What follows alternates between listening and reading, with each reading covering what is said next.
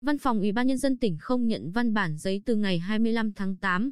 Ngày 21 tháng 8, Văn phòng Ủy ban nhân dân tỉnh ban hành công văn về tiếp nhận xử lý văn bản điện tử trên hệ thống văn phòng điện tử liên thông.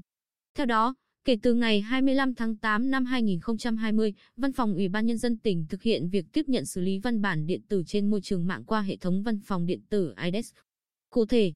chỉ tiếp nhận xử lý văn bản điện tử gửi liên thông trên hệ thống văn phòng điện tử, không nhận văn bản giấy.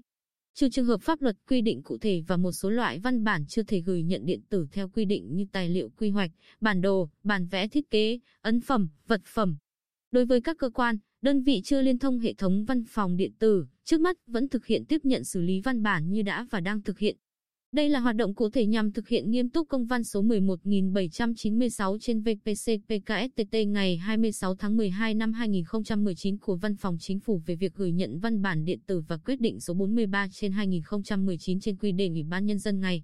8 ngày 8 năm 2019 của Ủy ban Nhân dân tỉnh về việc ban hành quy chế tiếp nhận xử lý, phát hành và quản lý văn bản điện tử trong cơ quan hành chính nhà nước trên địa bàn tỉnh.